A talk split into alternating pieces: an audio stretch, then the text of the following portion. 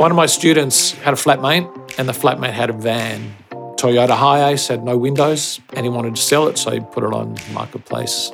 And my student was at home, and there was a knock at the door. He opened the door, and there were these two Muslim, young Muslim men standing there. And these were like full on conservative um, beards. They had the gowns, the hats. And they said, We're here about the van. And my student, he was a bit ashamed of himself, and he, just, he said, Yeah. When, I, when they said that, I was thinking, What do you want with a van? If we're honest, a lot of Australians, our initial reaction, particularly to a hardcore, really serious Keeny Beanie Muslim, will be, uh, You're this Muslim terrorism, vans, well, what do you want to do? Um, but he got over that and he just said, Well, it's my friend's van. He's not here. He's coming home soon. Why don't you come in and have a cup of tea? And so they came in, sat down, and they worked out fairly quickly that he was at a Bible college. And then they started talking about the Quran and the Bible and Jesus and Muhammad. And um, at the end of the hour or so that they were together, they said to him, uh, We've been in Australia five, six years. This is the first time we've been in an Australian house. You're the first Australian that's offered us any hospitality. You're the first Christian we've found that's willing to talk about Jesus um, with us in that six years. Countless souls around the world who do not know Jesus and can't easily access the gospel. This is the heart of mission. What small role can you play in God's big world?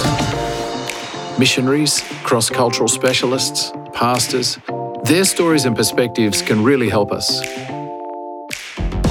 Thanks for joining us. Grab a cuppa and strap in as we demystify, decode, and de stress the great challenges of cross cultural mission. G'day, Mark Peterson here, Director of CMS South Australia and the Northern Territory. In this final episode of Season 3 of the Heart of Mission podcast, we meet an expert on communicating the gospel with Muslims. Now, reaching Muslims might be an overseas mission opportunity that God is laying on your heart. But it's also a mission opportunity that doesn't necessarily involve leaving Australia. Part of the joy of living in multicultural Australia is seeing more and more people from different parts of the world joining us down under. This includes people from majority Muslim countries. And of course, in our sharing of the news of life and hope through Jesus, we don't discriminate on the basis of race or religious background. Or should I say, we mustn't discriminate. And it turns out that speaking with people who follow Islam brings enormous joy. Many of the Muslims I've spoken with over the years have been much more keen to talk about spiritual matters than Australian born people with a Western background, many of whom have become quite inarticulate in matters of faith and religion. Not so for many of our Muslim neighbours. But how do you approach a conversation about Jesus with followers of Muhammad?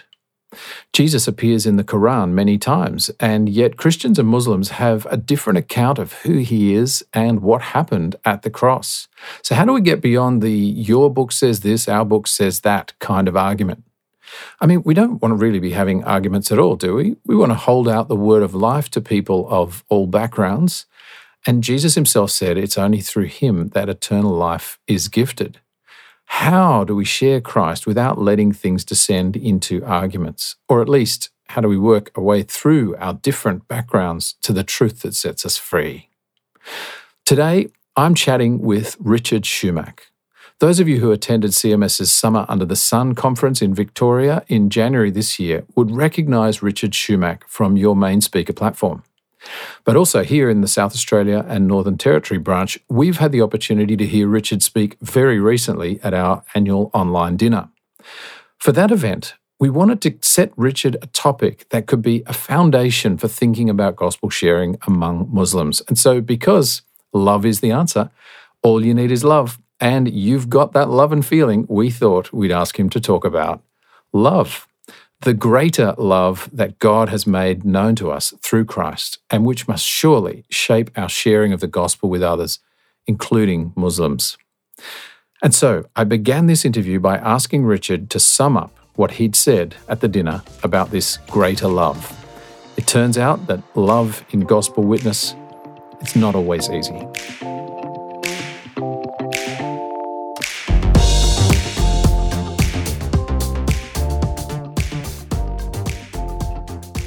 In a nutshell, I was really reflecting on, uh, a, a, I don't know what the word is, tension, difficulty, challenge that um, we experienced, particularly in our long term mission with um, uh, Horn of Africa community, Somali, Ethiopian, Eritrean, is, is just how do you mission with people who you find difficult to spend time with? Um, particularly Somalis, it's a culture that um, these are people who are very broken, messed up by civil war, messed up by um, an attitude to religion that um, meant that they were very domineering. They used violence to solve things.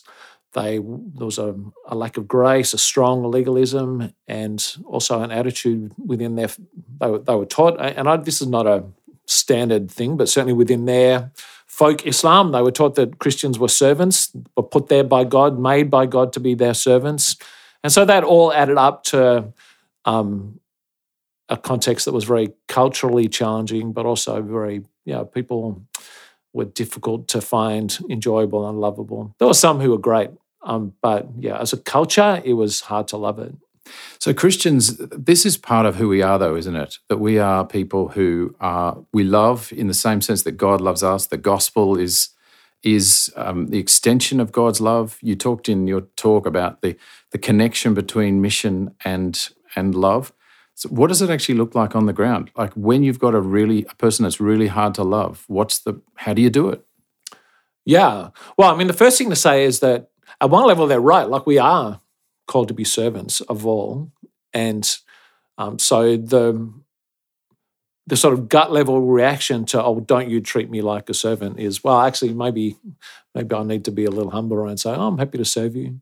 Um, there, are, there are challenges around not being a doormat um, and not just uh, serving in a way that's going to get abused for the sake of it. But I think that was the first thing is to realize no, there's something right about self sacrificially giving of ourselves. Um, and, and, really in the in the talk as well, there's a, a rightness to um, and an act of the will to decide to love, to decide to care. Um, it's a not in the same way that love operates in families. It's not always easy. It's not always fun. There's sometimes tensions. There's sometimes um, disagreements and distance. But no, we, we make a decision that I'm going to work out um, what it will take for me to serve you and care for you and work for your best. Um, I mean, I could riff off a lot of this, but part of it too is realizing that it's not necessarily a call to be um, good friends with people.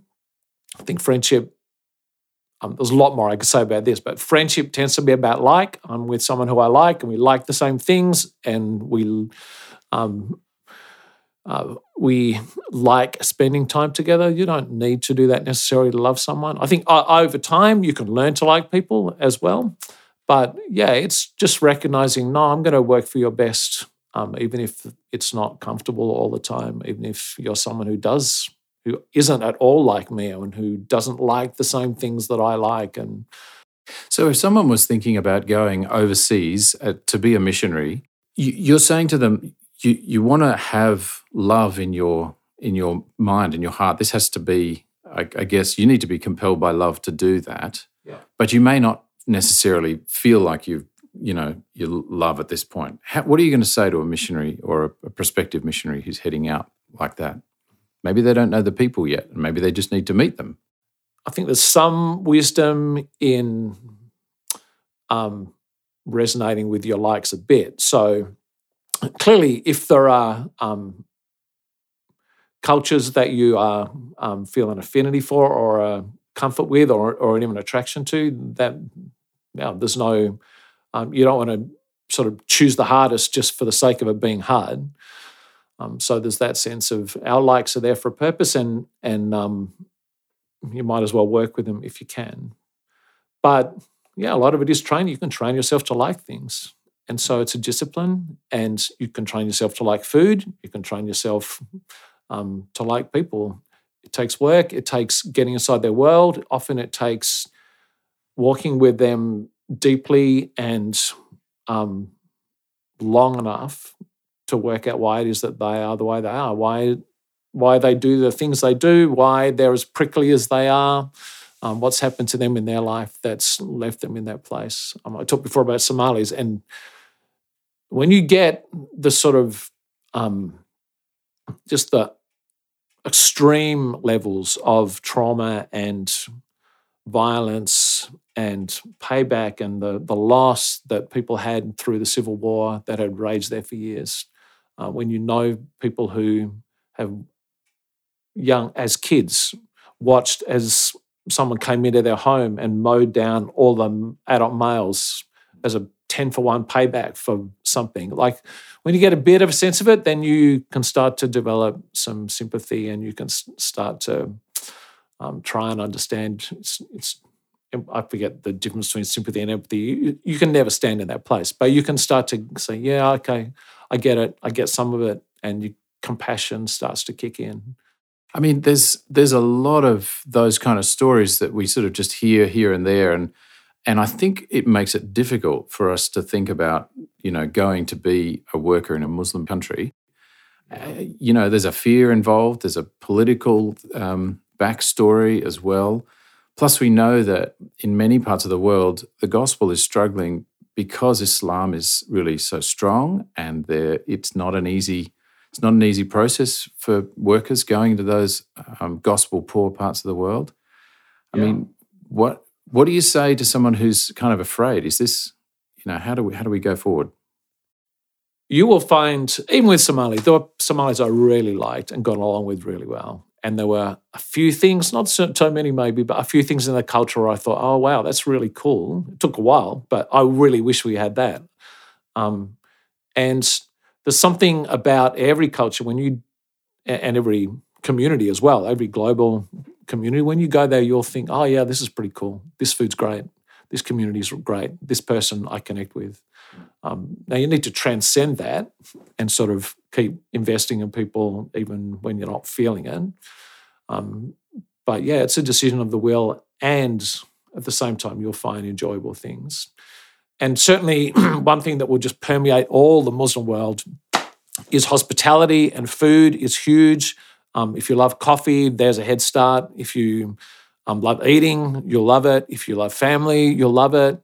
Um, if you love street culture and if you love um, vigorous debates and like there's so much to love about the Muslim world that is just, um, well, fun, but also more than fun, which it's all stuff that's very, um, very created in the sense of it's profoundly God made us for that.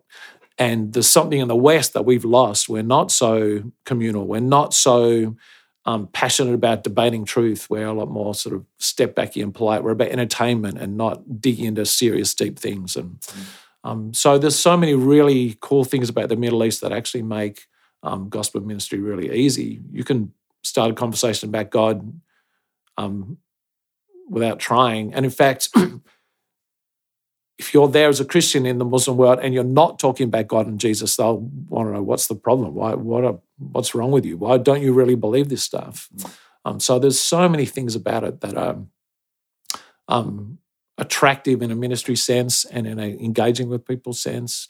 Yeah, and I mean, I certainly found that personally. Recently, went and gave some shortbread out at Christmas um, to the people in our street. We hadn't had a chance to meet them, um, in Adelaide. And um, of all of the households we visited, it was the Pakistanis who were the most keen to bring us into the house. And actually, they they brought people through from the rest of the house. You know, their daughters came out, and we all just had this this big kind of conversation. They they they wanted to give us food and drink, and uh, it was just spontaneous. And immediately, the topic of faith came up, and we didn't have a big argy bargy about it. Um, but it was a it, there was no doubt that this is part of how they live. Yeah, it's profoundly natural. It's profoundly natural to talk about faith. Profoundly natural to stop and to talk and to just hang out. Um, as I mentioned before, we were um, for a long time working in Horn of Africa community, and question I'll always ask when I'm talking to doing missions training is how long is a cup of coffee? How long does it take to have coffee with someone? Um, in Australia, what, an hour maybe? What do you put in your diary? In Ethiopia, you start with two hours because um, coffee is, is a uh, it's a ceremony. You even in the West, they'll bring their they'll lay out a mat which represents grass, and they'll set up their burners, and you roast the coffee, and you cool the coffee, and you grind the coffee, and you cook the coffee, and then you let it settle, and um, and then you'll eventually an hour later you might get one cup of coffee, um, but you're, you're not allowed to start talking about anything meaningful till you've had two. um, or it's all small talk for an hour, hour and a half um, or no talk at all. And you're just waiting and watching and smelling the smoke. And the whole ceremony is set up so that it's absolutely about relationship and time and um, space. And then you have deep conversations. It's interesting, isn't it? Because we, we know we need those deep conversations. Um, and yeah, how do you actually get them? And the interesting thing is that, yeah, perhaps in thinking about other cultures and connecting with other cultures, there's there's stuff for us to learn. And I kind of want to just um, ask a question about the local church and how local mm. churches here um, might actually, I guess, through engaging with people from other cultures, and we're thinking particularly about those from a Muslim background today, how they might actually uh, be spurred on in their evangelism in their local communities by thinking about who the Muslims are and trying to connect with Muslims. Yeah, sure. What are your thoughts on that? Yeah, well, let me start with a story. One of my students, um, this was in Melbourne. Uh, he uh, he lived had a flatmate, and the flatmate had a van, um, like just a cargo van, a, like a Toyota Hiace, had no windows, um, and he wanted to sell it, so he put it on marketplace and my student was at home and the, there was a knock at the door. He opened the door and there were these two Muslim, young Muslim men standing there. And these were like full on conservative um, beards. They had the gowns, the hats. And they said, We're here about the van. And my student, he was a bit ashamed of himself and he just, he said, Yeah. When I, when I said that, I was thinking, What do you want with a van? Because that's a very, to, if we're honest, a lot of Australians initial reaction, particularly to a hardcore, really serious Keeny Beanie Muslim, will be, uh, you're this Muslim terrorism, vans. Well, what do you want to do? Um, but he sort of got over that and he just said, well, it's my friend's van. He's not here. Um, he's coming home soon. Why don't you come in and have a cup of tea? And so they came in, sat down, and they worked out fairly quickly that he was at a Bible college. And then they started talking about the Quran and the Bible and Jesus and Muhammad and um, at the end of the hour or so that they were together, they said to him, uh, We've been in Australia five, six years. Um, this is the first time we've been in an Australian house. You're the first Australian that's offered us any hospitality. Um, and this is really challenging. You're the first Christian we found that's willing to talk about Jesus um, with us in that six years. And so, uh, the answer to your question, I think, is like talk like honestly it's as simple as smile at someone. Smile at a muslim in the street particularly if you're a muslim woman. Um, you will have encountered abuse. Unquestionably you will have encountered some sort of um, it's not racist what, what's the word? Religionist abuse. You'll be abused for being a muslim in public. Um, but yeah if you if you're a woman smile at a woman if you're a man smile at a man say hello um, there nearly always some cultures where people talk in the street and you can just say hi um, and just see where it goes. Say hi. Um, give them your name. What about programs? I mean, a lot of our churches want to do programs, and we might sort of get a sense oh, we've got a bunch of Muslims living in our area. Uh, we want to do a program. I mean, yeah. what, what do you reckon? Should they do a program, or is there a better way to think about it? Well, w- when we were doing ministry in Australia, we certainly had programs. Um, we had homework groups and we had English classes. Um, um, and there was a place for them. We were particularly with the refugee community, so it was a felt need. Um, but you certainly don't need to run a program. Like I think community is a key thing. Community, I know churches they have community meals, and you just invite someone along. Try absolutely our key goal all the time was we had two real key goals. One was to work out some way of inviting Muslims into taste Christian community. It might have been your home. It might have been a, we would run church picnics a lot. Muslims tend to love picnics. Um, if you go to parks, you'll often see Muslims, big groups of, of extended families. So we would run picnics regularly where we just be able to invite people along. Obviously, church itself, we'd invite people to that. Um, but Christian community, and then at our second goal at some point was to um, work work out a way of um, giving them a Bible or um, helping them to encounter the Gospels somehow. But yeah, just invite them to some sort of communal gathering.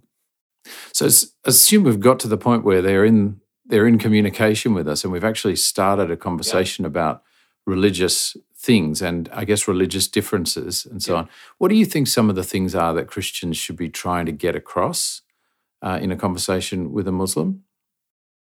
Again, that's that sort of second point that I was making. The the goal is always to introduce Muslims to Jesus. Muslims think they know about Jesus, but they really don't.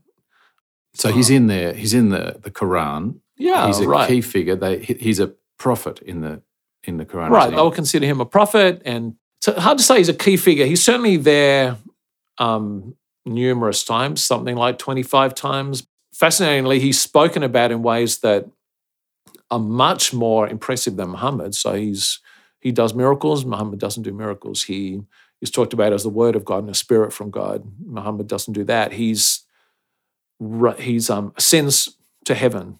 Doesn't happen to Muhammad, who died. He, really interestingly, Jesus is the one who will judge you. He's the one who comes back on Judgment Day and judges you, decides whether you're in or out. There's an Antichrist as well, the Dajjal, which is a sort of a mysterious figure. All these sort of really fascinating things in the Quran. Um, especially Mary's huge, big, big um, emphasis on Mary and the virgin birth. So all these things that are that sort of single Jesus out as being very um, particular or very special. He's, but yeah, ultimately he's still a prophet. He's a special prophet and a distinct prophet with a unique ministry. Um, but if you ask any Muslim the details, well, what did this prophet say? Tell me about his ministry um, when he was on earth. Tell me about what he said. Beyond these sort of um, bare facts about him, they'll know almost nothing about him. Very, very few Muslims will know anything about him. So, um, overwhelmingly, the key thing is just try and introduce them to Jesus. That's the key. And is it good to do that via the Quran? I mean, if he's if all these things are said about Jesus in the Quran, which are consistent with the revelation in the in the Bible, is that is that a good angle? Certainly, um, Christians have tried doing that over the years, and the um, I've just mentioned a number of things that it says about Jesus that are um, at some level true. Tricky thing about doing it is the Quran also denies denies true things about Jesus, and the and the Jesus of the Quran, as we've just said, he's merely a prophet, and it goes out of its way to deny the what I think are the core things about Jesus that he's divine, that he's the Lord, and also that he died on a cross and that he rose again. So they deny divinity, um, his sacrificial death, and his resurrection. And actually, you read Romans chapter 10, it says, all you need to really know about Jesus is that he is the Lord who died and rose again. like that's that's the gold. That's the real stuff. And the Quran explicitly denies it. Um, more than that, the figure of Jesus he's not just there in a neutral sort of sense of floating around. He's like called as a witness to Muhammad. So the, the Jesus of the Quran is only useful to the Quran in terms of backing Muhammad up and saying, yeah, this stuff Jesus talked about, Muhammad talked about. Um, Jesus was a prophet, Muhammad was the same sort of prophet. Everyone taught Islam, Jesus taught Islam. So you need to be very careful. If you want to point to the Jesus in the Quran, um, just know the context that you're doing, even the context where um, the what you might think are the most sympathetic things, like Jesus is the Spirit of God or Jesus is the Word of God. The Quran understands that very, very differently to what the Bible does. So I think Christian can inadvertently um, take the Muslim Jesus out completely out of context and not really understand it. Um, so if you're an ignorant Muslim who doesn't know that any about that many Muslims don't know much about their own theology or the Quranic theology. They, they might not care, but if you're talking with a Muslim that knows their stuff, then I think it's a highly risky um, thing. You'll, you'll either be shown to be ignorant, that you don't really know what you're talking about with the Quran, or, or you'll be um, affirming things that you don't want to be affirming. So yeah, I'd be very cautious about doing that. You can certainly say things like, "Well, hey, even in your Quran, you, or things like, show me what the Quran says about Jesus, and then I can show you what the Bible." And but ultimately, the goal is you want to show them the biblical Jesus. But you do then find yourself in this um, Bible versus Quran kind of discussion, don't you? And it's a me and my background versus you and your background. I mean, what happens there? Are you are you trying to, um, yeah, you try at some point you're going to be saying, well, I don't think the Quran's true. You know, how do you tackle that? I think the first thing to recognize is that the Muslims will probably be there way before you anyway. So Muslims are very happy to say that the Quran is true and the Bible's been changed. Um, so don't be too precious about that. And would I you correct them on some of the sort of historical background of the scriptures, that sort of stuff, or? Well, you can certainly ask them. I, we had a. There's lots of different approaches. So the things that you'll be told, or again and again, um, and so any, every Christian has to at least be ready for the challenge that the Trinity is stupid, that it's impossible for Jesus to um, or God to become a man. The incarnation is impossible. And the third one is the Bible's been changed. So even if you don't want to do apologetics or don't want to get into a um, like a dispute with nearly every at least conservative Muslim, that's where they'll head really quickly. Um, so yeah, if you want to talk about the scriptures, you'll have to have something ready to go about why you think the Bible hasn't been changed, and you can. There's different ways that you can um, approach that. Um, Muslims and most Christians for that matter don't really know their textual histories very well. So a historical discussion won't go very far, I don't think. Um, we had an Egyptian uh, woman in one of our ministry teams. She was great. Her response was, Don't be stupid. I've given my whole life to this. Do you think I'd do that if, it, if I knew it had been changed? If it had been so obviously changed? That's crazy. Um, so there, there are, you'll need to work out ways of negotiating it um, that's an interesting response because it's largely a testimonial response, not a. Um, it's not a telling you you're wrong. It's more just pointing, well, this is what I believe. And I think there's a lot of value in that sort of response, which is not, well, you don't know what you're talking about. It's more, well, here's here are my reasons, and here's why I trust it. Um, same thing with the thing, even with the Trinity. Like you don't you don't need to have an argument with them about philosophical possibilities. You can just tell them, well, here's, yeah, I, I get it, it's weird, but this is why I believe it. Mm. Um, and I get that it's, it's even more weird that God would become human. Like, I get that that's humiliating and um, compromises, at one level, compromises his glory. And like, there's so many things. I get why you think that, but here's why it makes sense to me. So there's a kind of a gracious perseverance in the, the things that we've received from the scriptures, and we, we we're firm, but we're not we're not pushy, we're not um, you know narky, but we kind of we we we've received this, we've wrestled with some of the complexities ourselves. We don't claim to have the answers. We re- we claim to have received the gospel. Yeah, right. And, and but more than just that, we we're pointing to a person and I think this is a really important thing. Our, our, job isn't to defend doctrine, and, and often you'll get into arguments about doctrine. And of course, the doctrine of the Trinity and doctrine of the Incarnation, like they're foundational uh, to the Christian faith. But but actually, what we're doing is we're introducing people to Jesus, and so it's this person, this remarkable person, and and he's a it's a weird way of saying it, but of course he's the trump card. Like he's um, because for mine, and and again, you'll need to negotiate how you want to go, how you explain this, but he's so much more impressive than Muhammad. Mm. Now, you could attack Muhammad and say, well, Muhammad had this many wives, or Muhammad did this, or you need to be careful. In my experience, if you have a deep relationship with a Muslim, you can do that. You can, as long as you don't belittle or mock, um, because most Muslims are from shame honor cultures. So you don't want to mock Muhammad, that would be foolish. You see that with cartoons um, the Danish cartoons. It's a shame response. You don't mock Muhammad, but you can certainly um, compare Muhammad and Jesus. And and again, most Muslims are, will find Jesus profoundly impressive because he ticks lots of their boxes of what a holy person is like. Very simple life, um, not a lot of possessions. Um, even the fact that he's single is seen as it's like this sort of monastic ascetic lifestyle. All those are profoundly impressive. The way he treated women, the way he, obviously the miracles. There are just so many things about him that stand out. So um, you, you do a bit of a delicate dance when you're competing, sorry, comparing Jesus and Muhammad. But um, but yeah, you just keep pointing people to Jesus and and and subtly ask them to do the comparison. I think. And I guess the great resource you have is the four Gospels. The fact yeah, that absolutely. we've just got story after story Yeah.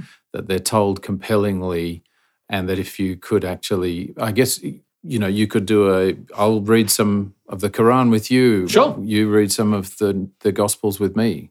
Absolutely. I remember an Iraqi guy, he was refugee. Um, we, I visit him regularly and we would just read one little, every time we just read a parable or a little story of Jesus' life. Every time he was in tears afterwards. Um, now, he wasn't, he didn't um, sort of bow down and give, it wasn't tell me what I can do to be saved, but it was just this, again, he, he was doing it because he knew that Jesus was a prophet and he was fascinated by the stories he told, and he found every one of them moving and um, incredibly open to hearing those stories. Um, yeah, and who knows what God does with that? But absolutely, it, because remember, they they know that Jesus is special, but don't know any of the details. So the Gospels are, are absolutely um, they're fascinating to them. Now, there's a lot at stake for a Muslim to become a Christian. Yeah, and that right. will be true here in Australia, where they're part of their communities, but it would also be true for a missionary on location, where being a Muslim background Christian believer is often, um, you know, puts a target on your back. What's Yeah. what's what's your take on that? What, how do we approach that? Yeah, the probably the first thing that you that we need to just get, if that's the right word, as Westerners, is that for most of us in the West, so I became a Christian at university. For me, it was a matter of changing my mind. that was it. I lost no friendships.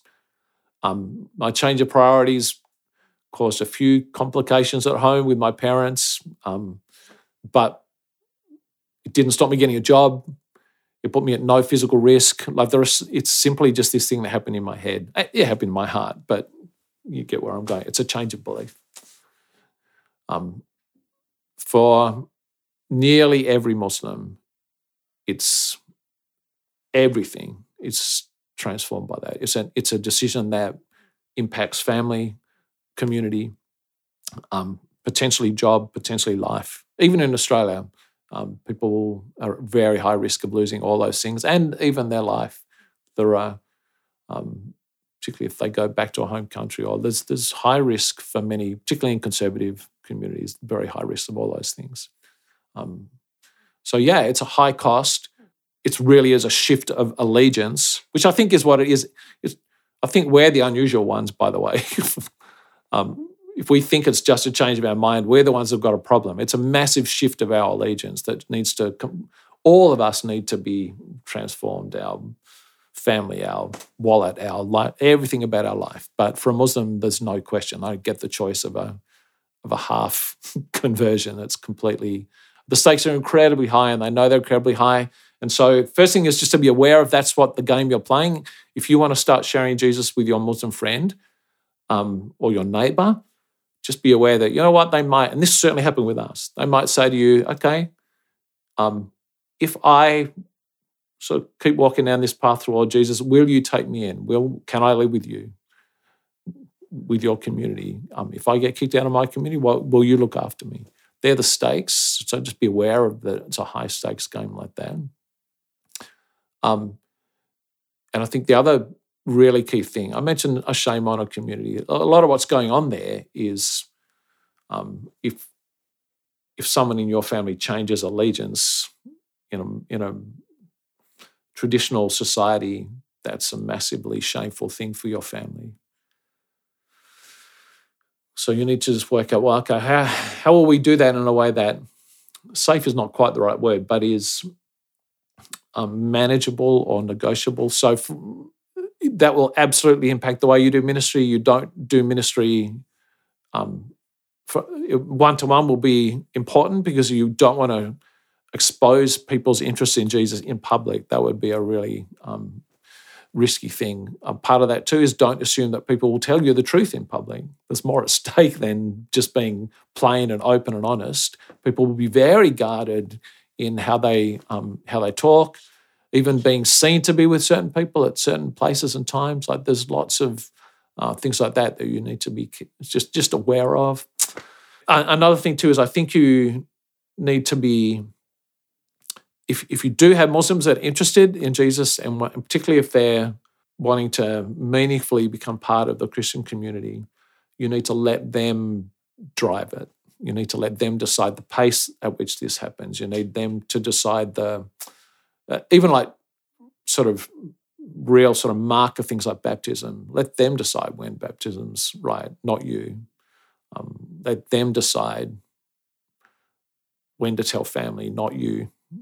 Um, those sort of things. It, it really causes us to need to be really clear on our convictions as well, doesn't it? That we are, if we are potentially going to um, walk into relationships with Muslims and say, actually, Jesus is Lord, Jesus is the answer, Jesus is the only way to the Father.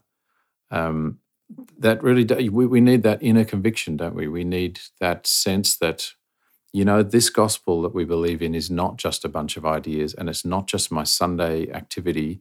This is our true and deep conviction about the universe. We believe that the, the, the gospel and the Bible are reliable for our lives, but also the lives of the people that we're going to share this with. It's not just a game.